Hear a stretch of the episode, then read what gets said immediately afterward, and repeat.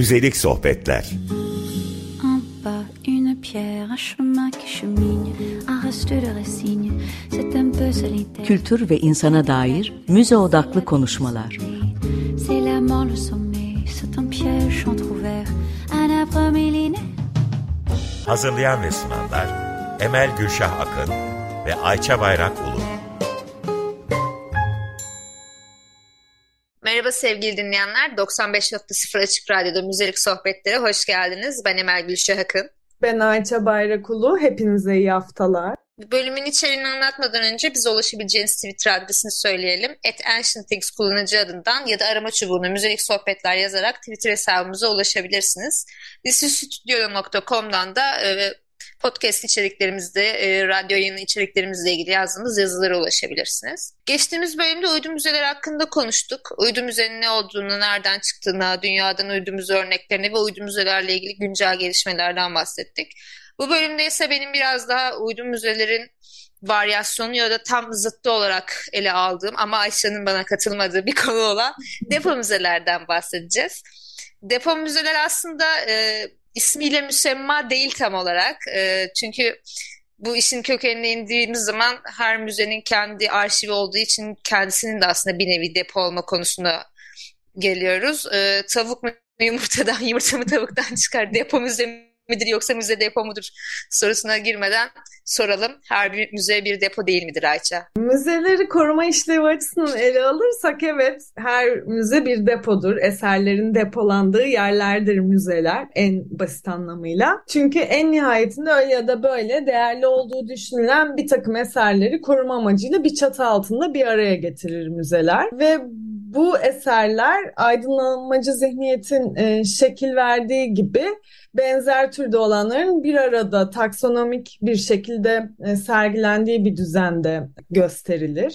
Ve bu bana şunu hatırlatıyor, hatırlattı. Hani depo müze deyince aslında e, ticari malların depolan benzer e, ürünler bir arada tutulur. Ürünler kolilerde saklanır. Vitrinleri böyle bir analoji kurarsak ürünlerin kolileri gibi düşünebiliriz eserlerin saklandığı vitrinleri ve arkeoloji müzeleri geliyor aklıma hemencecikte. Arkeoloji müzelerinde de e, eski tür sergilemelerde, yeni türlerde de öyle yine koruma amaçlı taş eserlerini bir arada, cam eserlerin bir arada işte organik, inorganik diye temel bir başlıkta alırsak benzer türde nesnelerin, e, objelerin bir arada sergilendiğini görüyoruz. Bu da böyle e, sergilemeden düşününce yine bir pazar tezgahını da andırıyor bence. Hani pazarda da sebzeler bir arada olur, meyveler başka bir yanda olur ve nesnenin kendisi olur. Yani domates olur ve domates etiketi olur. Arkeoloji müzelerinde de öyle işte bir taş balta, okucu gibi e, nesnenin ismi yer alır. Ama tabii hani müzeler depolar evet bir anlamda ama başka işlevleri de var. Sadece eserleri korumuyorlar. İletişim işlevi var. Bu işlevin en belirgin çıktılarından, araçlarından biri de sergiler. Sergiler de bir doğrudan bir pazar tezgahındaki sergilemeden farklı olarak birçok uzmanlık alanların bir arada son, çalışması sonucu ortaya çıkan ürünler aslında. Yani şöyle demek istiyorum. E, müze sergilerindeki e, anlatı, oradaki yorumlama, işte çeşitli dijital araçların ya da yorumlama araçlarının bilgi panoları olabilir, ne olabilir başka yorumlama aracı? İşte başka görsel... Kiosklar olabilir. Kiosklar olabilir. E, bunların bulunması e, depolardan ayıran yönü aslında bir anlatı kuruluyor. Sadece göster, korumak ve korurken teşhir etmek değil, teşhir edilenler üzerinden de bir anlatı kurgulamak var e, müzelerin bir diğer işlevi sergilemenin, sergilemenin de üst başlı olarak iletişim işlevinin içerisinde. Ee, Ama bu dediğini e, depo müzelerde ne kadar görebiliyoruz gibi bir soru da soracağım ben bunun devamında. Hı? Depo müzelerde örneklerine baktığımız zaman e, senin de az önce bahsettiğin gibi işte bir taş eser varsa ondan beş tane daha var. Sonra işte onun altında bu taştır yazıyor.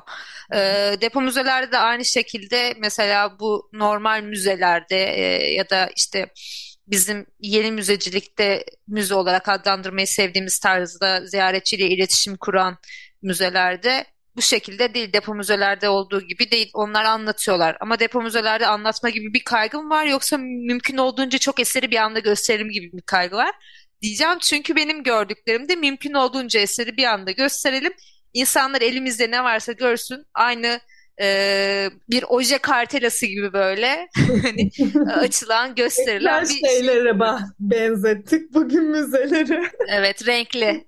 Şöyle düşünüyorum. Burada şöyle bir kaygı var belki de. O hep bahsettiğimiz müzecilikteki kırılma var ya, müzelerin neden var olması gerektiğini sorgulandığı yıllar işte, işte oraların bir nesne mezarlığı olmadığı ya da işte tapınaklar, elit tapınaklar olmadığı konuşulduğu dönemde müzelerin toplumla ilişkisi de kuruluyor aslında bir nevi. Bunu çok anlattık. Çok da detayına girmeyeyim burada. Oradan hareketle e, aslında müzeler bu sefer gördüğünüz kadarı değil yani şu fark oluşuyor. Müze alanını, mimarisini düşündüğümüzde kapalı alanlardan bahsedebiliriz, açık alanlardan. E, açık alanlar ziyaretçilerin gezebildiği alanlar, kapalı alanlar o müzeyi bir organizma olarak düşünürsek arka planında işte o müzecilik işlevlerinin yürütüldüğü alanlar var. İşte konservasyon laboratuvarları, e, ofisler, işte onlar bunlar arşivler, depolar, arşivler vesaire aynen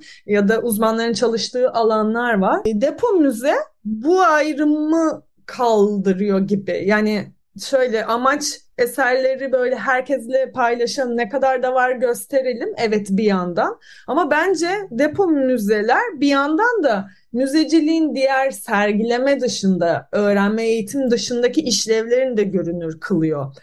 Yani aslında bir mimari de bir önerme ya da müze ziyaret kültürüyle, müze kültürüyle ilgili de yeni bir açılım. Çünkü müzeciliğin görünmeyen işlevlerinin arasında da gezebiliyoruz gibi düşünüyorum. Ben burada şeye gireceğim mesela e, dediğin gibi müzeciliğin perde arkasını gösteriyor aslında depo müze aynen. bir noktada.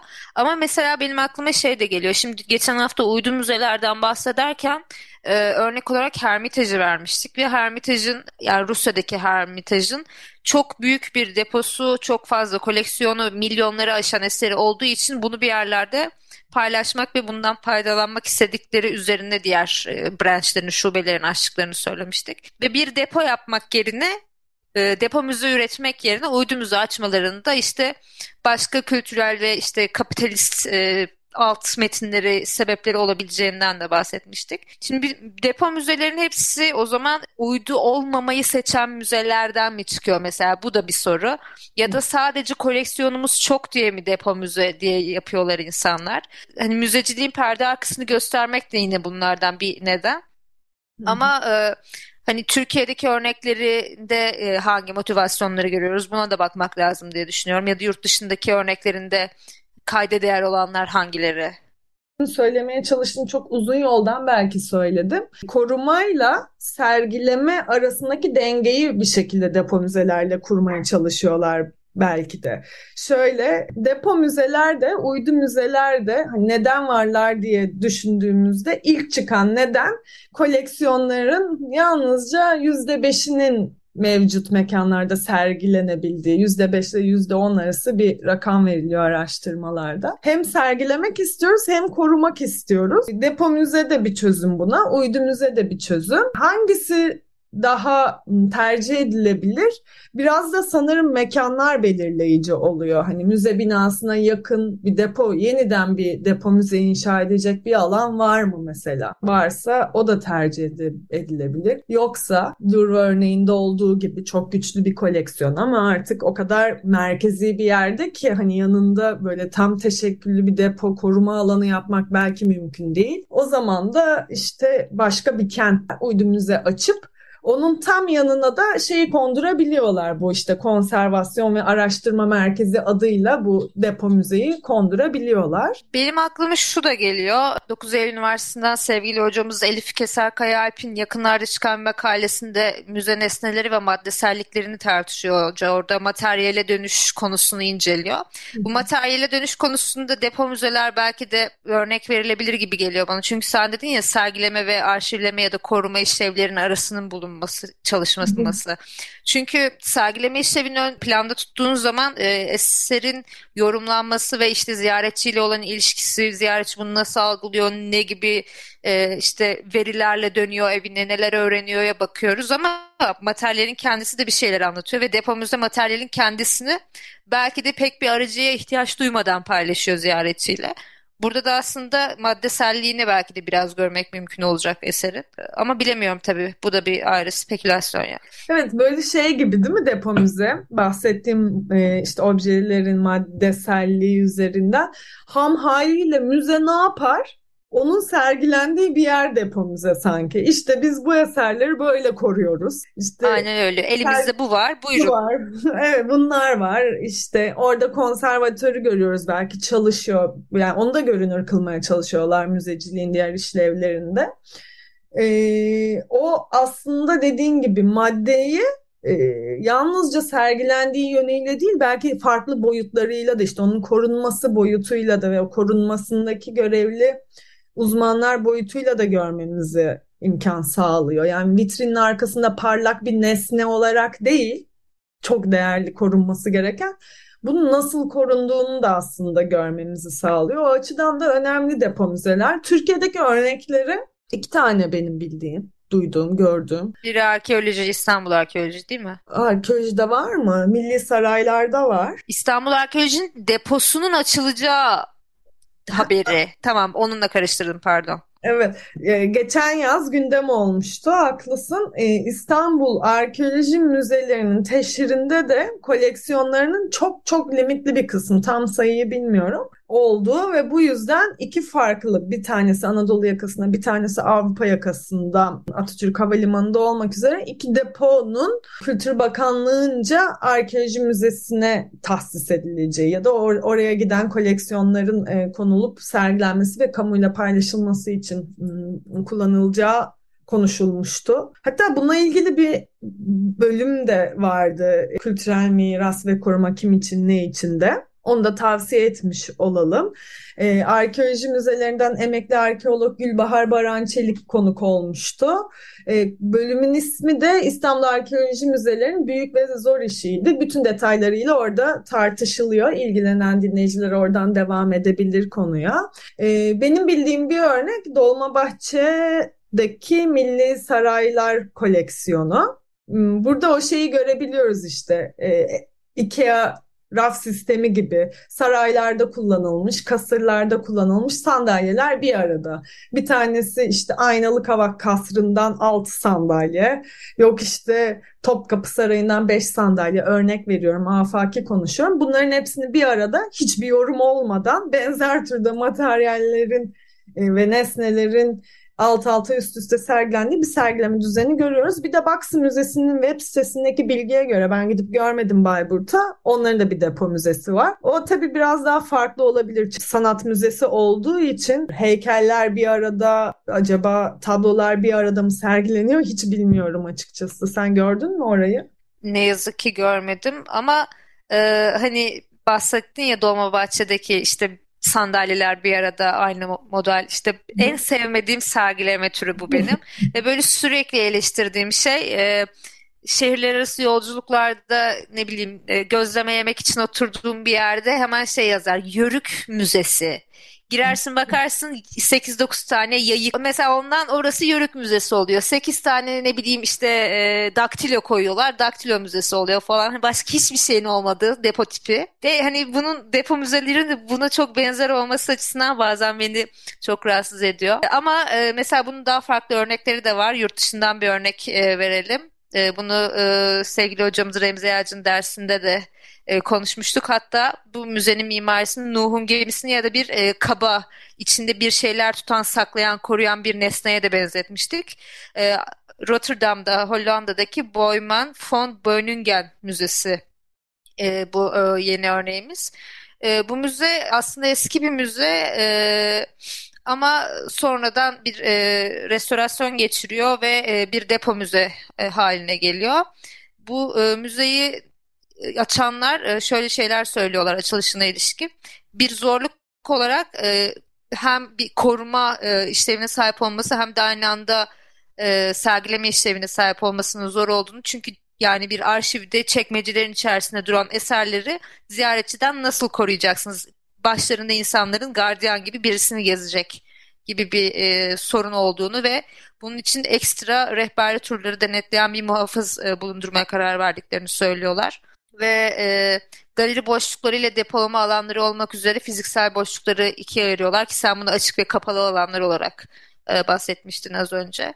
Ve e, bu müzenin e, mimarisini dinleyicilerimizin araştırmasını tavsiye ediyorum. Oldukça güzel ve çok da modern görünüyor iç kısmından. Hani bizim hayal ettiğimiz e, bilmiyorum dinleyicilerimizin hiç arkeoloji müzesi deposu görme şansı olan oldu mu ama üzerinde etiket olan ve raflar üzerinde işte kopuk kafalar, taştan kafaların olduğu tarzda bir şey değil de böyle raylı koruma sistemleri olan e, pleksilerden ya da işte steril e, metallerden oluşan bir e, arşivleme sistemleri olduğunu da görebiliyoruz bu müzede. Hiçbir şey olmasa restorasyon anlamında ve koruma anlamında eserlerine faydası olabilecek bir yapısı var müzenin diyorum. İstersen şimdi bir şarkı arası verelim.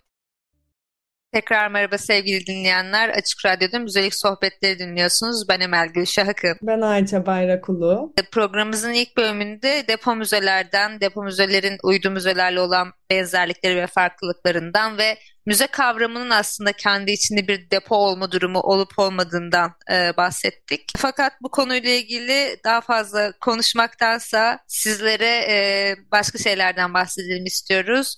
Müzelik sohbetler bir e, araya giriyor e, ve buna ilişkin sizlerle e, bu yayın döneminde neler yaptık, neler konuştuk onun bir geniş açıdan bakalım istiyoruz. Ayşe istersen sen başla. İki sezon konuştuk burada çünkü. Sonradan dahil oldum. Ee, çok keyifli bir sezon geçti.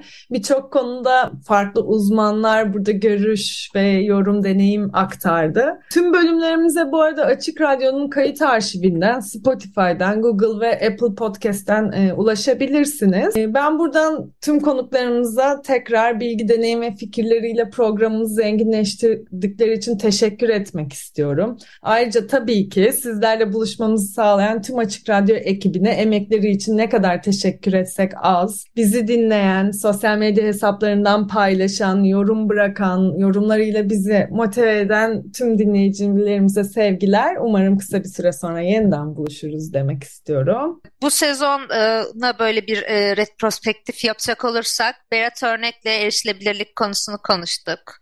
Emek Yılmaz'la iklim krizi, Museum for Future'dan bahsettik. Sevgili Gökçe Büyükmete hem müzik sohbetlerin kurucu ekibindendi. Onun da göç müzelerinden, e, göç olgusundan konuştuk. Gönenç Göçmengil ile Türkiye'de çok nadir olan hatta neredeyse olmayan bir müze türü olan Doğu Tarih Müzelerinden bahsettik. Hatta geçenlerde hemen araya da e, işte duramıyor insan bu bilgiyi de sıkıştırayım. Zooloji Müzesi açılıyor haberini gördüm. Görenç'le paylaştım. O da hemen paylaştı sosyal medyasında. Dinleyenlerimize de bu haberi araya sıkıştırmış olalım. Bengü Kırkız Ergüven'le Odunpazarı Modern Müze'den müze iletişimi konusunu konuştuk. Burçak Madran'la İKOM'un yeni müze tanımını iki bölüm konuştuk. Kendisine tekrar teşekkür ediyoruz burada. Onların dışında e, Ayça Bayrakulu ve Emel Gülşah Akın olarak konuştuğumuz müzelerin gücü, müzelerde zor tarih, e, sansür, müze okur yazarlığı, depo müze ve uydu müze konuları da var. E, biz bunları konuşurken çok keyif aldık, çok eğlendik, kendimizi çok geliştirdik ve sizden de çok şey öğrendik. E, umuyoruz ki e, ileride yine devam etme fırsatı buluruz. Bulamazsak da sizlerle sosyal medya aracılığıyla iletişime devam etmeye çalışıyor olacağız e, bize ulaşmak isteyenler için her zaman e, maillerimiz, mail kutularımız, web sitelerimiz, e, sosyal medya mentionlarımız açık diyeyim. E, bizi dinlediğiniz için teşekkürler. Herkese hoşçakalın diyorum. Son bir yorum yapayım. Gözümde canlandı koskoca mazi. Müzelik sohbetler nerede ben neredeyim? hoşçakalın sevgili dinleyenler. Hoşçakalın.